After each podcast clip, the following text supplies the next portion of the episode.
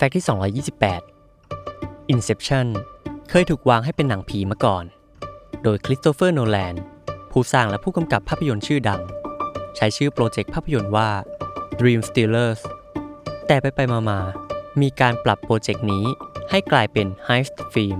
หรือหนังแนวปล้นโจรกรรมแทน ที่สำคัญโนแลนเขียน Inception โดยไม่มีการค้นคว้าหรือหาอะไรเพิ่มเติมเกี่ยวกับเรื่องความฝันเลย เขาใช้สัญชาตญาณและความเข้าใจของตัวเองล้วนๆในการเขียน และค่อยกลับมาดูงานวิจัยทีหลัง ซึ่งถ้าเกิดบทที่เขียนขึ้นมานั้นค้านกับงานวิจัย เขาเองก็เลือกที่จะเดินหน้าทำ Inception ต่อไป แบบที่ไม่แก้ไขอะไรอยู่ดี